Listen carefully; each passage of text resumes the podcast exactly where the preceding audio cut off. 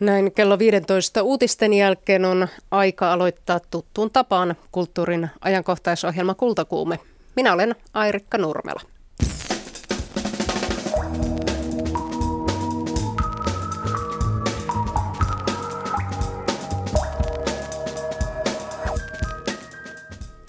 Taiteen akateemikkoja on Suomessa jälleen 11. Tasavallan presidentti Sauli Niinistö on tänään aamupäivällä luovuttanut tuon elinikäisen arvonimen kirjailija Hannu Mäkelälle. Kohta kuulemme, millaisten asioiden puolesta Mäkelä on valmis jyrähtämään akateemikon syvällä rintaäänellä. Italialainen kirjailija ja ajattelija Umberto Eikko on sanonut, ettei Italiassa tule tapahtumaan todellista vallankumousta, koska siellä käytetään liikaa aikaa ja energiaa jalkapallon seuraamiseen todellisten muutosten toteuttamiseksi. Hajanaista, vahvoihin paikallisidentiteetteihin jakautuvaa kansakuntaa yhdistää oikeastaan vain jalkapallo. Tästä syystä poliitikot Mussolinista lähtien ovat käyttäneet peliä omien tavoitteidensa ajamiseen. Kultakuumeen studiovieraana on kirjan Pyhä peli, Italian jalkapallon tarina, kirjoittanut Esa Mäkijärvi. Kolumnistimme Juha Hurmekin toteaa tänään, että pallo on ihmiskunnan keksinnöistä täydellisin ja hauskin. Politiikka ja taide puolestaan yhdistyvät tällä hetkellä Helsingin Suvilahdessa, jonne syntyy Euroopan ja Yhdysvaltain välillä neuvoteltavaa vapakauppasopimusta kritisoivaa taidetta. Tähän tutustumme. Lisäksi luvassa on balettia. Baletin nuoret huipputanssijat ovat saapuneet jälleen Suomeen – kahdeksatta kertaa järjestettävän Helsingin kansainvälisen balettikilpailun tuomaristossa istuu myös Bostonin balletin koreografi Jorma Elo. Hän muistelee tässä lähetyksessä omaa nuoruuttaan.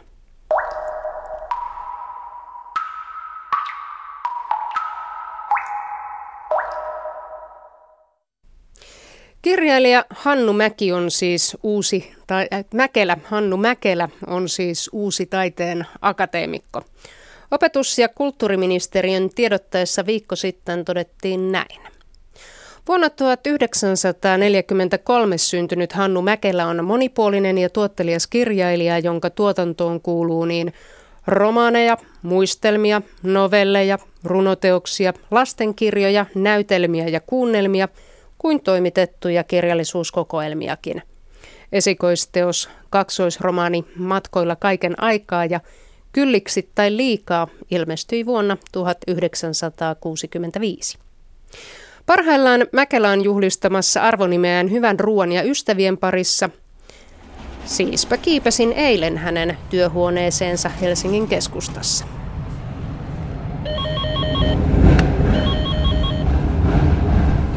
Erikka Nurmela täällä.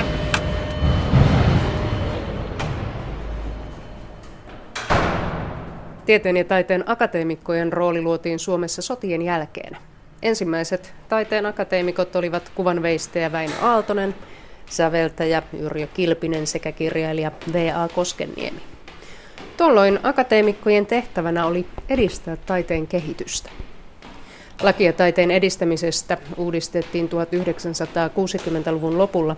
Silloin akateemikosta tuli elinikäinen arvonimi eikä se enää velvoita kantajaansa toimimaan taiteen hyväksi. Vuoteen 2008 saakka taiteen akateemikon arvonimeä sai kantaa samanaikaisesti korkeintaan kahdeksan taiteen harjoittajaa. Uusien taiteen alojen, kuten media- ja sirkustaiteen syntymisen myötä lakia uudistettiin ja nyt akateemikkoja voi olla kerrallaan 11. Kirjailija Veijo Meren kuoltua viime kesänä taiteen akateemikkoja on ollut 10. Nyt heitä on jälleen 11. Hei. No sitä mä just mietin, että kun pyörällä tuli, niin kunto kyllä. Sä oot lisää. lisää. Ohkeet huutaa armo. ensinnäkin Hannu Mäkelä onneksi olkoon akateemikon arvonimestä. Kiitos, kiitos. Mikä oli tunne, kun otettiin yhteyttä, että tällainen juhlallisuus olisi edessä? No, kun ensimmäisen kerran siitä kuulin, niin kyllä täytyy sanoa, että mä kuuntelin sillä tavalla vähän huonosti, että mä en ymmärtänyt sitä pitkään aikaan. Ja sitten mun piti sanoa tälle, joka mulle tästä kertoi, että anteeksi, että tarkoitatteko te todella, että? Ja sitten mä olin kyllä aika hiljaa hetken ja hyvin hämmentynyt. Mikä siinä hämmensi? No on semmoista aika odottamaton se oli kuitenkin. Ja, ja en mä nuorempana tiedä, olisin nauraskellut tälle teemikolle. Nyt kun mä olen vanhempi, niin mä olen vähän jotenkin kuitenkin suostuvaisempi. Ja käsitän, että, että arvoillakin on aikansa ja paikkansa. Ja varsinkin meille, jotka Ranskan akatemian tavoin sitten yritämme olla kuolemattomia. Les immortels, jotka ei ikinä suostu poistumaan enää sieltä, koska se on niin kiva olla akateemikko.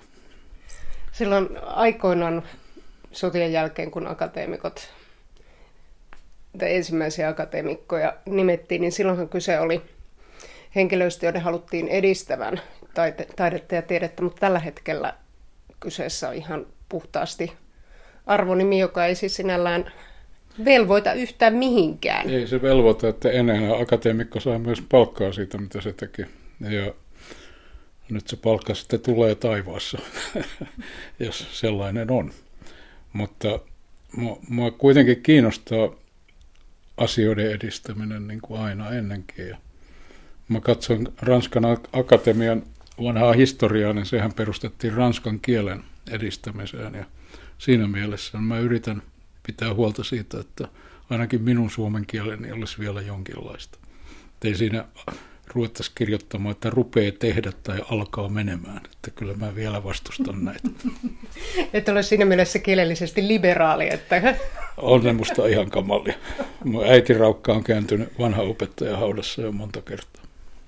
Millaisena, minkälaisiin asioihin muuta kuin se, että ei ruveta tehdä ja aleta tekemään, niin haluaisit? No, Oman... mä olen eniten huolestunut tällä hetkellä, jos huolestunut voi olla, niin en sinänsä lasten lukutaidosta, vaan nuorten lukutaidosta ja lukutaidottomuudesta ja siitä, että nämä emojit ja kaiken maailman kuvalliset merkit tulee kieleen ja pesiytyy sinne ja sehän tarkoittaa vain sitä, että me ollaan ikään kuin menossa takaisin kivikauteen tai Egyptiin tai jossa kuvakirjoitus kehitettiin. joka tuntuu jotenkin hämmentävältä, että mitä järkeä siinä on, kun on kehitetty paljon parempi symbolikieli.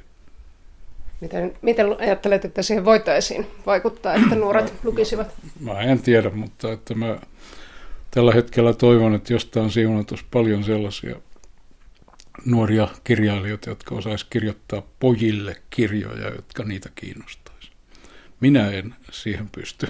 Mä oon erilainen ihminen, mutta tuota, tämä olisi minusta se, semmoinen tilaus oikein, että, että vähän aikaa Harry Potter toimi, mutta sekin on jo vanhaa ja mitään uutta ei ole tullut tilalle.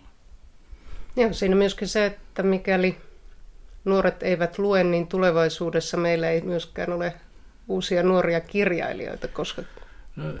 Mä sanon näin, että, että aina tulee olemaan pieni määrä ihmisiä, jotka lukee ja tietää, mitä se antaa ja mitä se siunaa ja mitä valtavia mahdollisuuksia siellä liittyy.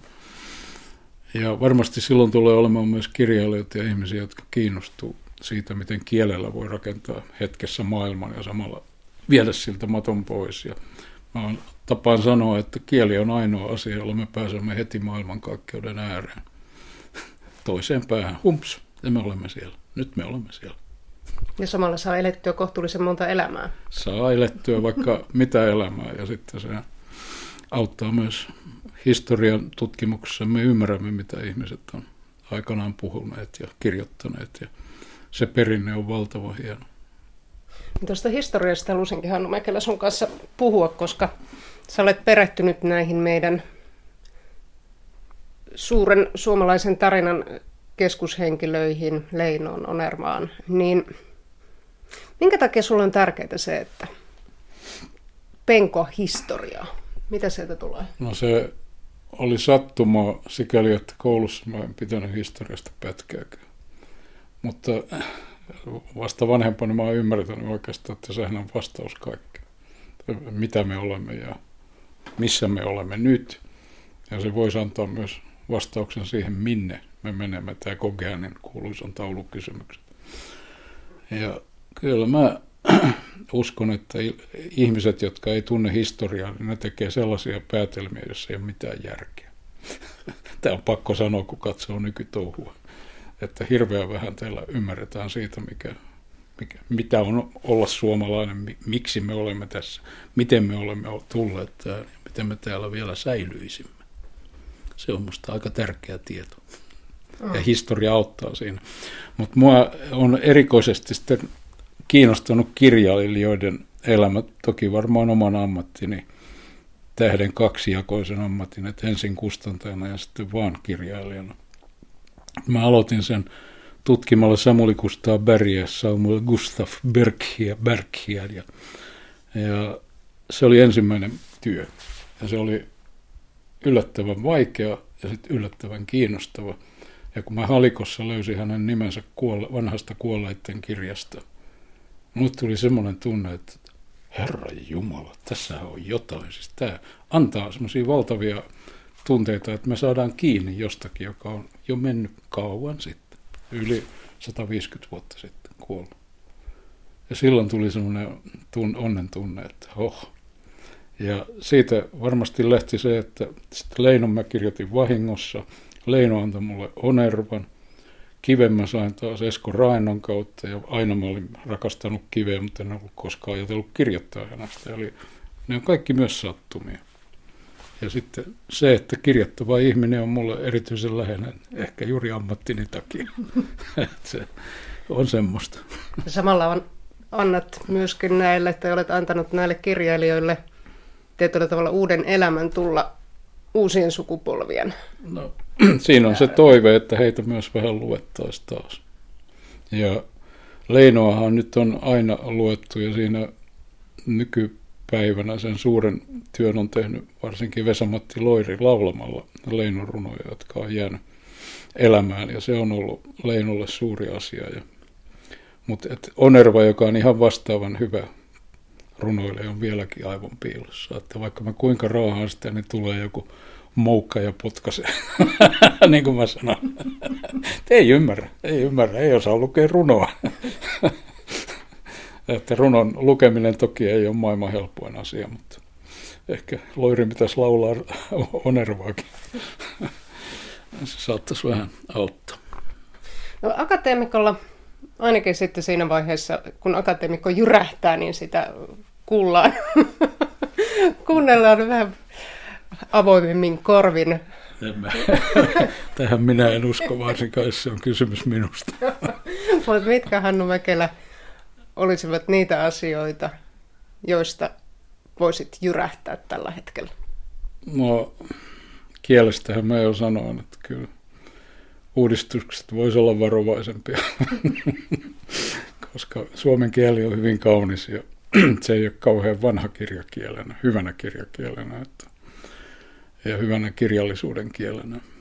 Ja no sitten mua kiinnostaa tämä geopoliittinen tilanne ja se, että ryssiä haukutaan niin kuin että jos on sata uutista Venäjästä, niin 99 niistä on negatiivisia ja pahoja. Ja sitten jos se on se positiivinen uutinen, niin siinä epäillään tarkoituksia. ja että kun mä katson näitä, niin mä ajattelen, että ei tässä ole mitään järkeä, että siellä asuu myös ihmisiä ihan samanlaisia kuin me. Ja mulla on, on se, että mä tunnen sitä maata, niin mä voin vähän rauhemmin katsoa sitä touhua. Ja sanoisin vaikka näin, että että venäläinenkin on semmoinen ihminen, että jos sitä lyö, niin se lyö kyllä takaisin, ja jos sitä sylkee, niin se sylkee takaisin, ja se on kerkeä siinä. Mutta jos sen kanssa on kaveri, niin parempaa kaveria et löydä. Että olisiko tässä se Kekkosen ja Paasikiven viisaus. Se pitäisi kyllä taas jotenkin muistaa. Ja että kyllä, musta on ollut jännä kuitenkin huomata, että Halonen yritti pitää hyviä suhteita sekä Amerikkaan että Venäjään, ja samaa näyttää tekevän nykyinen presidenttimme. Että musta se on viisauden alku on siinä, että me tiedämme, missä me asumme ja ketkä ovat meidän naapureitamme aina. Esa Mäkijärvi, tervetuloa kultakuumeeseen. Kiitos, kiitos. Tuoreen kirjasi on nimeltä Pyhä peli, Italian jalkapallon tarina ja tuossa alkuun kultakuumeen alkuun luin Umberto Econ lausahduksen siitä, että Italiassa ei voi tapahtua todellista vallankumousta, koska ihmiset ovat liian keskittyneitä jalkapalloon. Kuinka paikkansa pitävä sun mielestä tämä Econ toteamus on? Pitää ehdottomasti paikkansa, mutta tietysti se varaus on siinä, että tämä Umberto Eco aikoinaan vastusti jalkapalloa tosi paljon, siis nuorempana, vähän nuorempana ihmisenä, kaverina ja sitten myöhempinä vuosinaan sitten hänen niin kuin suhtautumisensa jalkapalloa kohtaan pehmeni, että hän alkoi vähän niin kuin jopa, ei nyt ehkä arvostamaan, mutta ainakin ymmärtämään, että mistä, mistä siinä on kysymys, mistä siinä ilmiössä on kysymys, tai se ilmiö ja se peli, mitä se tarkoittaa, ja muutenkin Eko ehkä sitten siirtyi tästä niin kuin puhtaasti tämmöistä akateemisemmasta lähestymistavasta niin lähemmäksi tämmöistä niin kuin populaarikulttuuria, johon sitten jalkapallo myöskin sitten kuuluu. Ja tuota, tietysti tämä kyseinen lainaus, mitä, mistä tässä puhutaan, niin tota, se oli tietysti tämmöinen, tämmöinen provosoiva ja kärkevä ja ei nyt ihan tietenkään pidä ottaa kirjaimellisesti, mutta siinä on se totuuden siemen, että jalkapallo Italiassa niin suosittua ja niin tärkeää, että ihmiset on, käyttää tosiaan paljon aikaa ja energiaa sen seuraamiseen jopa siinä määrin, että sen jälkeen kun he on sen joukkueen touhua, oman joukkueensa touhua seurannut koko viikon ja sitten vielä ehkä käynyt siellä pelissäkin paikan päällä ja sitten ne on voittanut tai hävinnyt, niin ei heillä välttämättä enää ole hirveästi halua enää sitten mihinkään esimerkiksi poliittisiin muutoksiin sitten siinä vaiheessa paneutua. He on sitten tyytyväisiä, että he saa se pastalauta sen sitten eteensä ja viini, viinilasillisen ja sitten mennään ehkä jo nukkumaan, että sitten seuraavana aamuna onkin maanantai ja sitten alkaa tämä sama rumba uudestaan, että jalkapallo ei lopu koskaan. Niin, Italiassa on sanonta, jalkapallo ei ole osa elämää, vaan elämä on osa jalkapalloa. Tämä moderni jalkapallo on kuitenkin syntynyt Englannissa, se, että tuontituotteena tullut Italiaan, kuten niin monen muuhunkin maahan, mielenkiintoinen yksityiskohta on se, että oikeastaan kaikkialla muualla maailmassa tai muissa kielissä jalkapallon nimi tulee tästä englanninkielisestä footballista, mutta italialaisten on pitänyt päästä tässäkin keksimään tai nimeämään itse lajin. Se on calcio. Minkä takia italialaisille ei football kelvannut?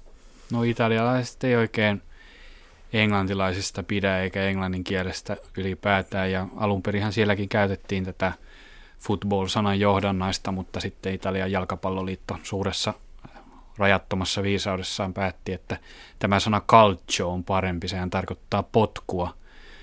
Ja sitten siinä oli myös tämmöisiä niin historiallisia viittauksia mahdollista tehdä, että Firenzessä pelattiin aikoinaan tämmöistä – Calcio Fiorentino nimistä peliä, joka oli tämmöinen eräänlainen jalkapallon esiaste. Ainakin tämä voidaan, voidaan, voidaan tulkita näin, ja tietysti Italiassa, kun ollaan niin italialaiset historioitsijat, tulkitsee nimenomaan, nimenomaan niin, että tota, sen sijaan, että jalkapallo olisi keksitty Englannissa, niin se keksittiinkin oikeasti Italiassa, ja tämä Calcio Fiorentino on yksi todiste siitä, ja sen, siitä sitten tämä calcio-sana käyttöön, että tämä vanha pelihän oli enemmänkin tällainen niin kuin yhdistelmä jotain niin kuin rugbya ja vapaa-painia, että se oli aika, aika railakasta touhua. Palloa kuljetettiin myös käsillä siinä ja näin poispäin. Mutta tota, Italia on aina ollut vähän itsepäinen, omapäinen, omavarainen, että ei mikään ihme, että heillä on myös jalkapalloa sitten tarkoittava tällainen oma sana. Italia yhdistyi valtioksi 1860-luvulla, mutta vielä tänäkin päivänä siellä elää hyvin vahvat paikallisidentiteetit, eli monet kokevat olevansa siltä omalta alueeltaan sen sijaan, että olisivat italialaisia. Ja tämä jalkapallo, kerrot että kirjassasi, että oikeastaan se asia, joka sitten ihan sieltä rikkaasta pohjoisesta köyhään etelään yhdistää kansakuntaa. Minkä takia jalkapallo on italialaisille niin suuri juttu? Voidaan sanoa, voidaan sanoa että tuota, yhdistää ja erottaa, koska tietysti nämä jalkapallojoukkueetkin on näiden alueellisten identiteettien jatkeita hyvin suuressa määrin Italiassa, nämä nimenomaan nämä seurajoukkueet. AC Milan, Inter Milan on, on Milanon alueen joukkueita ja AS Roma, Lazio on Rooman joukkueita. Napoli on sitten vähemmän yllättäen Napolin joukkoja ja näin poispäin, mutta sitten on myös poik- poikkeuksia – suurin tärkein poikkeus on sitten tämä Juventus, joka Italian suosituin joukkue, joka pelaa siellä Torinossa ja Italia, italialaisittain poikkeuksellisesti niin tämä Juventus on aina markkinoinut itseään koko Italian joukkueena, ehkä jopa koko maailman joukkueena, mutta heille on ollut aina tärkeää se, että, että he ei tule Torinosta, vaan he tulee Italiasta ja he edustaa koko Italiaa ja juuri tämän takia Juventuksella on paljon faneja ympäri Italiaa. Siinä missä esimerkiksi AS Rooma on Italian sisällä, niin lähinnä Roomassa kannatettu joukkue esimerkiksi. Ja tota, sitten tämä ulottuu tietysti myös tähän Italian maajoukkueeseen, joka on sitten ehkä tämä, tätä maata koossa pitävä tämmöinen liima, niin kuin sitä on kutsuttu, että nyt kun on nämä EM-kisat kohta jalkapallossa ja Italian maajoukkue taas pelaa siellä, niin suurin osa Italia, Italiasta ja italialaisista kokee voivansa seisoa tämän jalkapallomaajoukkueen takana ja heilutella sitten ehkä jopa näitä Italian lippuja, mikä ei niin kuin yleensä muissa yhteyksissä tulisi niin kuin kuuloonkaan, että todellakaan mitään Italian lippua heiluteta. Ö, mutta Italian maajoukkue on poikkeus sen takia, että se on niin menestynyt ja se on niin täynnä ollut aina karismaattisia pelaajia, että sen tavallaan on ollut helppo niin kuin samaistua siihen ja sitten samaistua sit näihin pelaajiin, että jalkapallo on Italiassa tämmöinen elämän ja kuoleman kysymys. Tuon italialaisten rakkauden jalkapalloon sen ovat myöskin italialaiset poliitikot, kuten Benito Mussolini ja tuorempana vallanpitäjänä Silvio Berlusconi, havainneet ja hyödyntäneet. Kerro Esa, miten nämä kyseiset herrat ovat käyttäneet jalkapalloa hyödykseen suosion kasvattamisessa? No mä kerron tästä asiasta ja näistä herroista Mussolinista ja Berlusconista sitten seikkaperäisemmin tässä mun kirjassa Pyhä peli Italian jalkapallon tarina, mutta koska meillä tätä ohjelma-aikaa on tässä rajallisesti, mä en ihan kaikkea, no, esimerkin tasolla. kaikkea rupea tässä käsittelemään, mutta tuota, tietysti niin kuin lyhyesti, niin tälle Mussolinille kyse oli ehkä enemmänkin tämmöistä populismista, että hän koki, että koska jalkapallo oli tällainen kasvava, kasvava urheilulaji tämän fasismin aikaan, Mussolini fasistien johtajana niin koki, että hän pystyy edesauttamaan tämän lajin kasvua Italiassa, ehkä auttaa sen nousua tämmöiseksi kansalliseksi peliksi myöskin, ja sitten sitä kautta, kun Italian maajoukkue sitten fasismin aikana alkoi ottaa ensimmäisiä tämmöisiä suuria voittoja, niin Mussolini sitten ilmoitti tämmöiseen suurelliseen, ehkä hieman epärehelliseen tyyliin, että hänen ansiota, nimenomaan fasistien ansiota oli tämä, että Italian jalkapallo sitten loppujen lopuksi nousi tähän niin kuin tämänhetkiseen asemansa ja sitten myöhemmin oli tämä kaikkien rakastama, kaikkien vihaama, kaikkien tuntema Silvio Berlusconi, joka oli tota AC Milanin futisjoukkojen presidentti ja sitten myöhemmin Italian pääministeri, niin hän koki, että tämä jalkapallo oli hänelle tällainen niin kuin ovi tai portti tänne politiikkaan, että kun jalkapallo oli tässä niin tärkeää ja sitten tämä Berlusconi AC Milan sitten menestyi, niin sitten nämä äänestäjät miettii, että no hetkinen, että jos kerran tämä tyyppi pärjää jalkapallossa – niin miksei hän voisi pärjätä politiikassa, että ainakin voidaan kokeilla. Ja se kokeilu meni nyt miten meni, mutta tota, Berlusconi ainakin saavutti tämän haluamansa, eli tota, pääsi pääs niin kuin Italian johtoon. Kiitos jalkapallon pitkälti.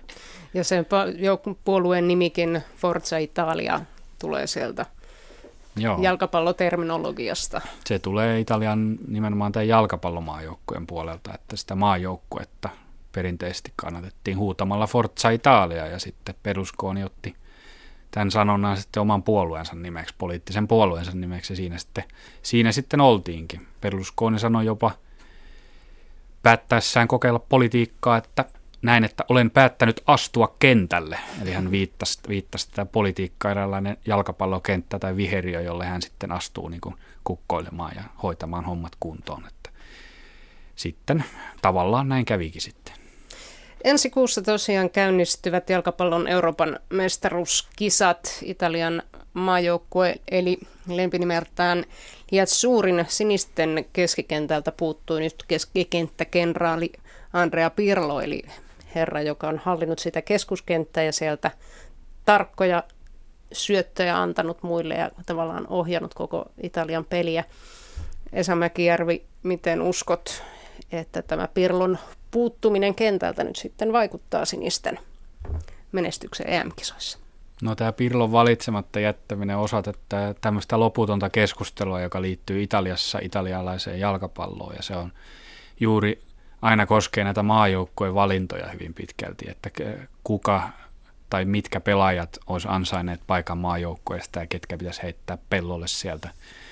Pirlon vuoro oli nyt joutua ulos sieltä, että aiemmin, aiemmin näitä legendoja on vastaavalla tavalla heitetty pois sieltä kisakoneesta niin sanotusti, että siellä on Francesco Tottit ja Alessandro Del Pierot ja monet muut on.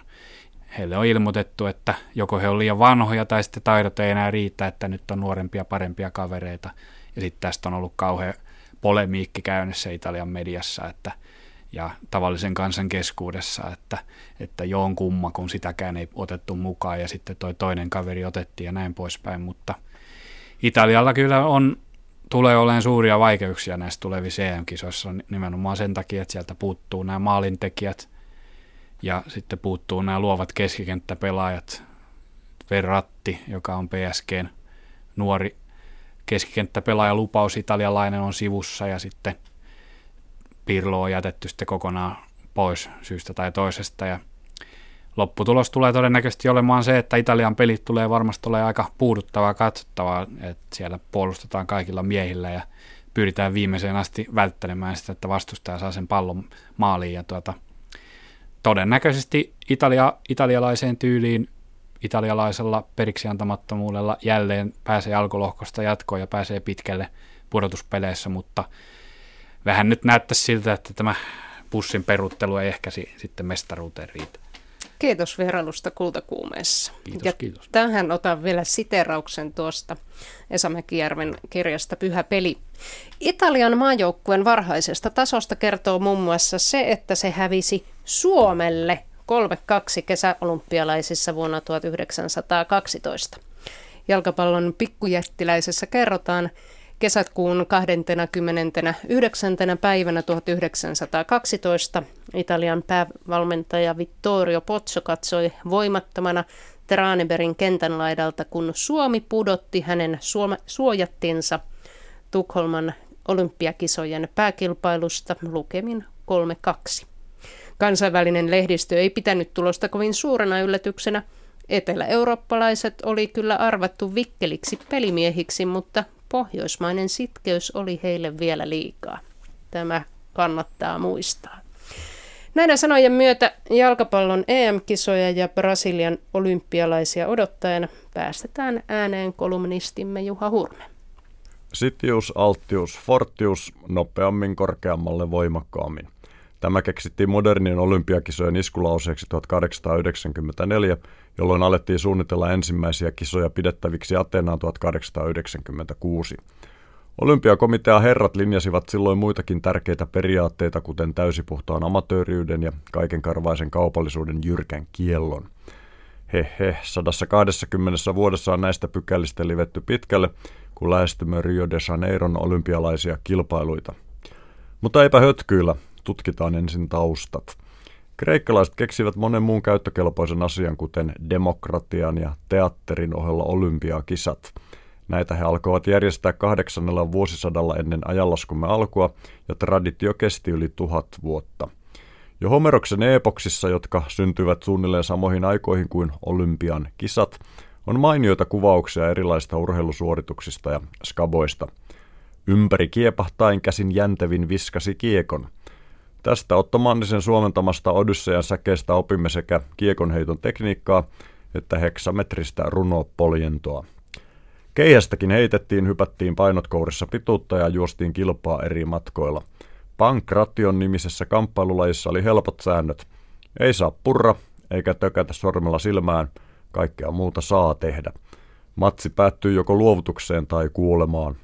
Kaikki kilpailijat kaikissa lajeissa suorittivat alastomina munasillaan. Pyykinpesu mielessä tämä ainakin oli käytännöllistä. Skandaaleilta ei vältytty. Krotoslainen lyömätön pikajuoksija Astylos loikkasi 400-luvulla ennen ajanlaskumme alkua lahjuksin värvättynä Syrakuusan joukkueeseen, jolloin Krotoksessa fanit kävivät kuumina ja moukaroivat välittömästi hänen mainettekojensa kunniaksi pystytetyt lukuisat patsaat maan tasalle. Naisilta oli pääsy kielletty sekä suorituspaikoille että katsomoon. Tämä oli umpi urpoa, mutta tilanne ei ollut kuitenkaan täysin toivoton. Spartassa ja eräissä muissa doorilaisissa kaupunkivaltioissa järjestettiin naisille omia kisoja, ja filosofi Platon kavaili ihannevaltionsa naissukupuolelle vaativaa juoksupainotteista kuntoiluohjelmaa. Eivät kreikkalaiset itseään urheilua keksineet. He saivat vaikutteita egyptiläisiltä, jotka olivat harjoittaneet sporttia jo muutamaa vuosituhatta aiemmin. Löytyy esimerkiksi yli 4000 vuotta vanhoja seinämaalauksia, joissa egyptiläiset naiset pelaavat pallopelejä. Pallo onkin ihmiskunnan keksinnöistä täydellisin ja hauskin. Kaikissa kulttuureissa on palloiltu ikiajat. Palloja on valmistettu kaikista mahdollisista materiaaleista, parempien puutteessa jopa vihollisten irtileikatuista päistä. Alle kolmen kuukauden päästä käynnistyvät olympialaiset Riossa ensi kertaa Etelä-Amerikan mantereella. Se on hyvä. Vielä parempaa se, että viimeisen sadan vuoden aikana naisurheilijat ovat johdonmukaisen vastustamattomasti valloittaneet oman osuutensa kaikkien lajien suorituspaikoista. Isäntämaa Brasilia voi pahoin. Talous romahtelee ja korruption syömä poliittinen järjestelmä käy katkonaisesti piiputtaen. Epävakaus, valtavat tuloerot ja köyhimmän kansanosan muhkea määrä siittävät väkivaltaa ja rikollisuutta. Veneurheilijat ovat kauhistuneet läpisaastuneista olympiavesistä. Zika-virus väijyy sekä urheilijoita että kisaturisteja. Kisavalmistelut laahaavat myöhässä aikataulusta. Täydestä sydämestä toivon, että Rio selvittää ongelmansa, suoriutuu kisoistaan ja saavuttaa niistä omaakin hyvää ja elämän iloa. Ihmiskunta ei tule toimeen ilman yhdistäviä pelejä ja leikkejä. Urheilu on kulttuuria parhaasta päästä. Se on lähempänä esimerkiksi oopperaa tai abstraktia kuvataidetta kuin usea tulee ajatelleeksi. Täysin turhaa touhua monella mittarilla mitattuna. Tässä turhuudessa ihmisyys näyttäytyy ylevästi paljaana sellaisenaan. Kultakuume. Helsingin Suvilahdessa on esillä taidetta, joka kritisoi Euroopan ja Yhdysvaltain välillä neuvoteltavaa TTIP-sopimusta. Niina Mäkeläinen, sinä kävit tutustumassa teoksiin. Miten transatlanttinen vapakauppasopimus muuntuu taiteeksi? No tätä juuri kävin ihmettelemässä Suvilahdessa. Siellä kellohallin perältä, kellohalli on siis valtavan suuri tila, löytyy The Ark of Seeds-niminen jättikokoinen installaatio.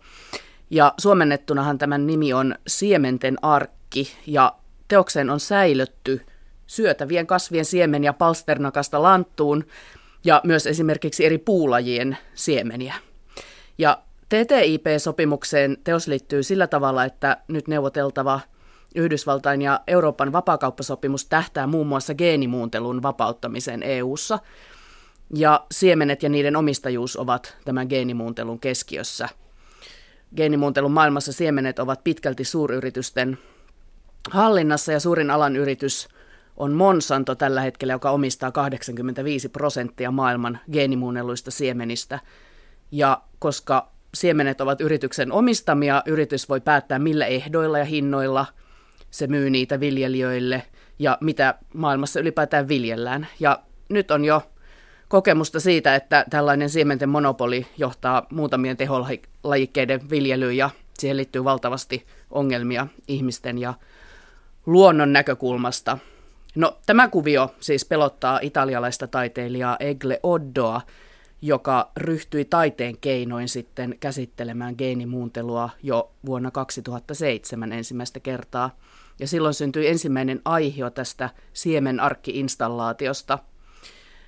Teos oli kokonaisuudessaan esillä viime kesänä Mäntän kuvataideviikoilla ja lähtee seuraavaksi Italian kiertueelle – minä näin sen nyt tosiaan ensimmäistä kertaa Helsingin Suvilahdessa ja näky oli ensi alkuun kyllä varsin hämmentävä. Vastassa oli kuusimetrinen alumiinipylväs, jonka huipulla on suuri alumiininen muna. Sen voi avata sitten sen munan. Sitten ympärillä on erilaisia kivi- ja puumuodostelmia ja akrobatioliinoja roikkui katosta ja sitten lattialle myös lisää eri materiaaleista tehtyjä munia niin pyysin taiteilija Egle Oddoa kertomaan, että mistähän tässä on kyse. So please introduce what is this? the Ark of Seeds. It's uh, an installation performance. The body of the installation is a sculpture which performs three different functions. It is a seed container and dispenser. It is. So uh, is, is that the, the yes. seed container up, up Yes, there? it is, okay. it is. Okay, and it's full of seeds? Uh, yeah, well, right now, because we have been uh, uh, rehearsing. Egle are esittelee tässä installaation erikokoisia munia, joiden sisälle on siis kätketty siemeniä. Ja teoksen ideana on toimia luonnollisten siementen turvallisena säilönä. Ja tämä kierrätysmateriaalista tehty teos on tyyliltään industriaalinen, Oddo kertoo, koska ollaan kaupunkiympäristössä, vaikka kyse onkin luonnosta. Tämän teoksen keskiössä oleva alumiiniveistos toimii kaiken lisäksi soittimena. Pylvästä pitkin kulkee kolme jousta, joita voi soittaa esimerkiksi kolmimetrisellä puukepillä, kuten säveltäjä Timo Tuhkanen tekee tässä seuraavaksi. Yeah, so, so the, the main instrument is this big, uh, it's, it's not always very loud, but you, it penetrates, so it goes, it goes quite far, even though it doesn't sound like it, because of the height. So the, the height of the, the, the size of the instrument makes it quiet further, in a way. So it really makes a big difference. And the, the, the strings are uh, three, almost four meters, three meters and 80.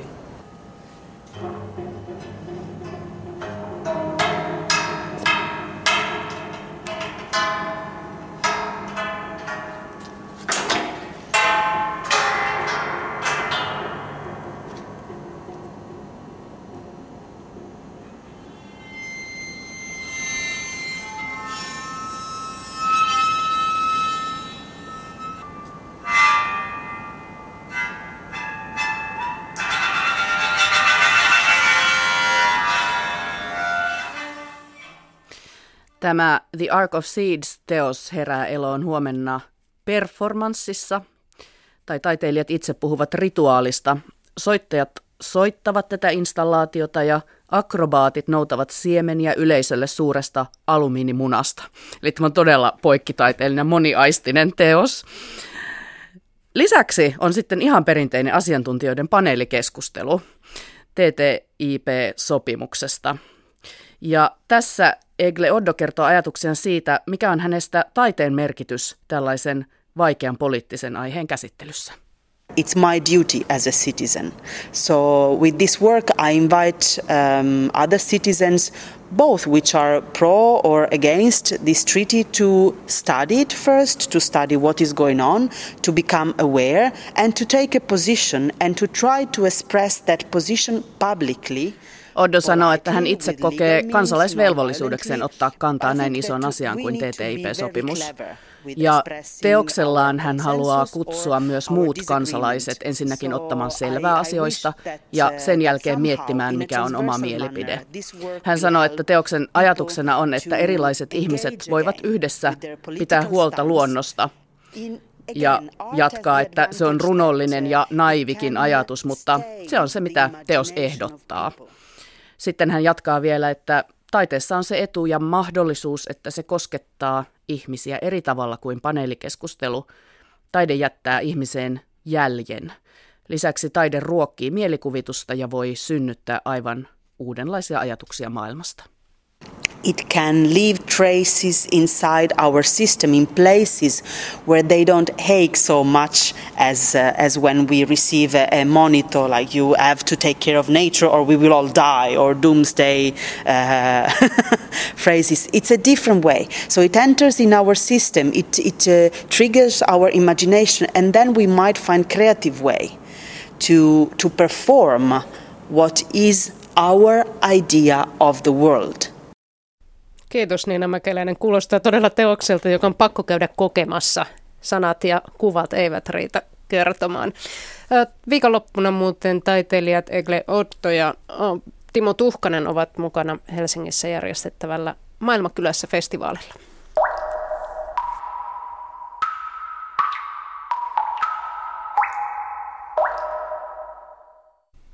Kahdeksas Helsingin kansainvälinen balettikilpailu on parhaillaan meneillään Suomen kansallisoopperassa.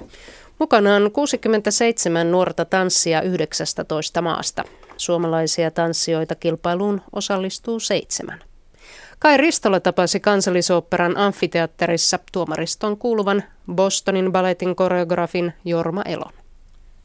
Jorma Elo, alkuerissä kilpailijoiden on esitettävä kaksi variaatiota. Miten arvioitte suorituksia? Nämä on klassisia variaatioita nämä ensimmäiset. Että tähän ihan perustekniikka on iso, iso, iso osa tätä ja sitten on musikaalisuus tietysti kauhean tärkeä. Sitten yksityiskohdat ja sitten ihan tämmöinen estetiikka, että miltä tanssia näyttää. Miltä tanssia tulee näyttää? no klassisen perusrepertuaari niin vaatii perus lookin, eli siis siro, pitkät jäsenet, pitkä kaula ja, ja ei kauhean isot pääkäsi ja sopusuhtaisuus tästä lähtökohdasta lähtien. Ja tietysti kauneus on tärkeää. Se on tietysti yksilöllistä, mutta kuitenkin jokaisella tuomarilla on tämmöinen estetiikka ja, ja kauneuden ihanteet, jotka me sitten keskustellaan näistä ja tullaan sitten loppupäätökseen, että mikä, kuka pääsee jatkoon. Voiko tanssia opetella karismaa vai onko se synnynnäinen lahja? Tästä me ollaan just keskusteltu, että, että, että karismaa voi hyvinkin helppo, varsinkin klassisen balletin variaatioissa, tämmöistä säteilyvoimaa, että se on, se on niin kuin timatteja, tämmöisiä, tehdään kauniita kukka-asetelmia et, ja, ja, ja miten ne saadaan säteilemään. Et, et, et, ja jos se liittyy vielä musikaalisuuteen, että nämä tämmöiset detailit, yksityiskohdat on, tehdään musikaalisesti kauniisti, niin tämä aiheuttaa tämmöistä säteilyä. Ja jos, jos tanssia nauttii ää, tekemisestään, niin sehän antaa, antaa tietysti hirveän ää, impactin yleisölle ja, ja, ja tuomaristolle, että nämä on tärkeitä asioita, mitä katsotaan ja mitkä niin kuin löytää tanssijoista aika äkkiä. Ja näitä on näkynyt tähän mennessä? On, on, ehdottomasti, että se on, se on just hienoa. Että ei ole vaan niin kuin ihan perustut tekniikalle, että, että se usein on tietysti ollut näissä kilpailuissa ehkä niin kuin vaikeus, että ja sitä on niin kuin tylsä, tylsä pitemmän päälle katsoa.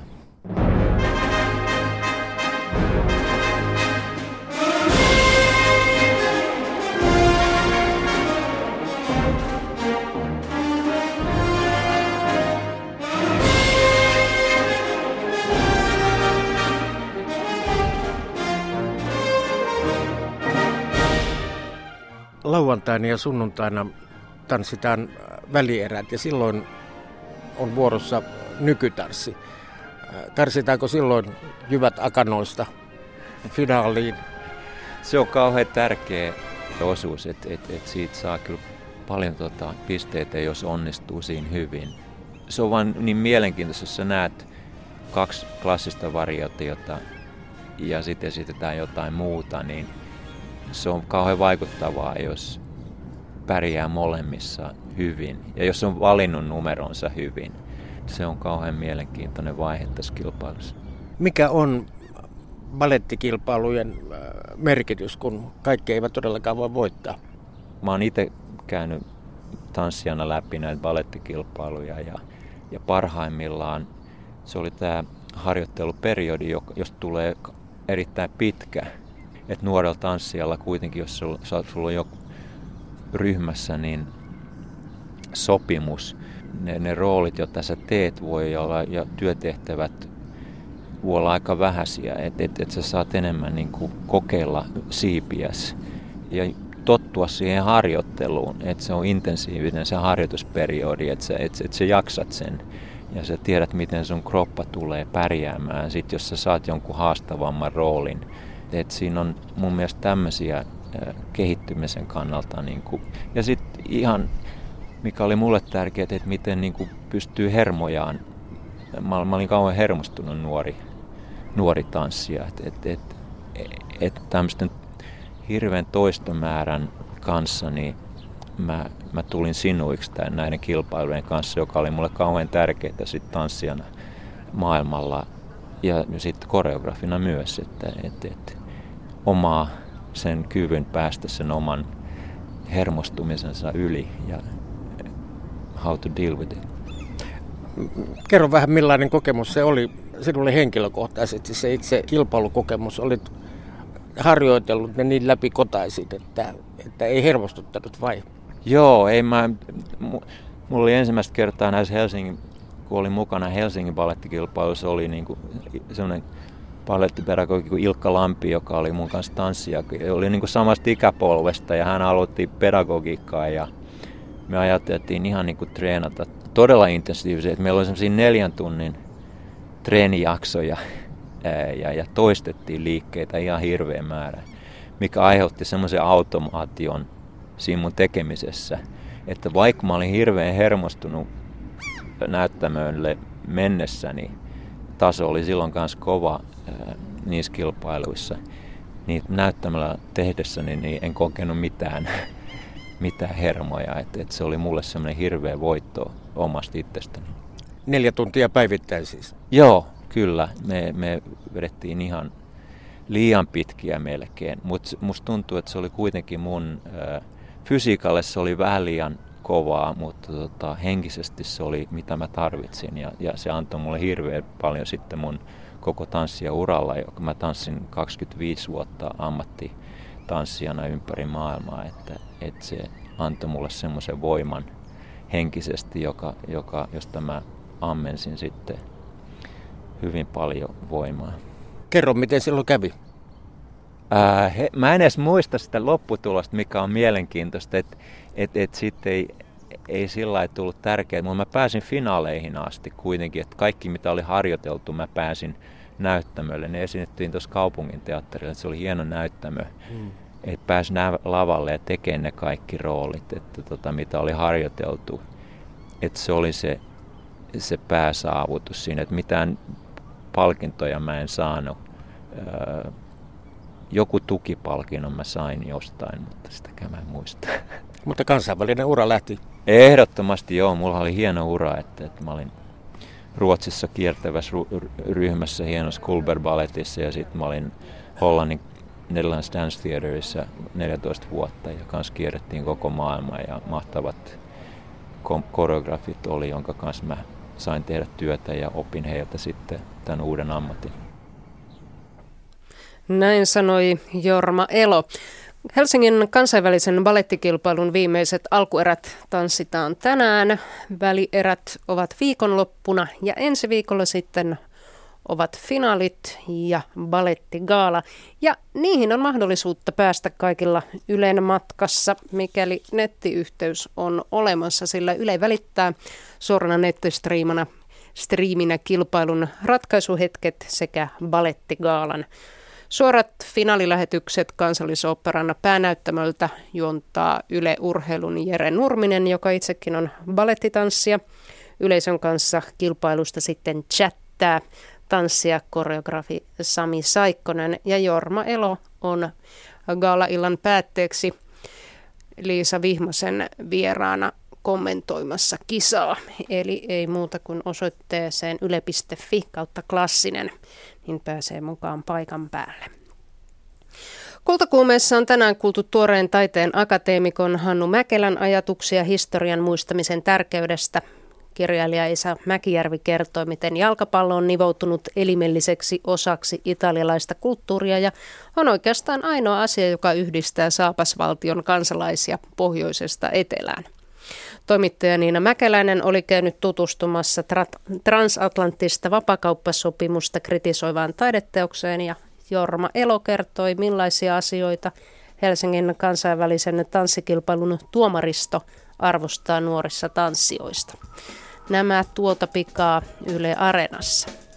Huomenna kultakuume Kultakuumeessa puhutaan muistamisesta. Suomen valokuvataiteen museossa on näyttely, jossa on esillä ikäihmisten muistoja aina 1930-luvulta lähtien. Nyt Kultakuumeesta kuulemiin.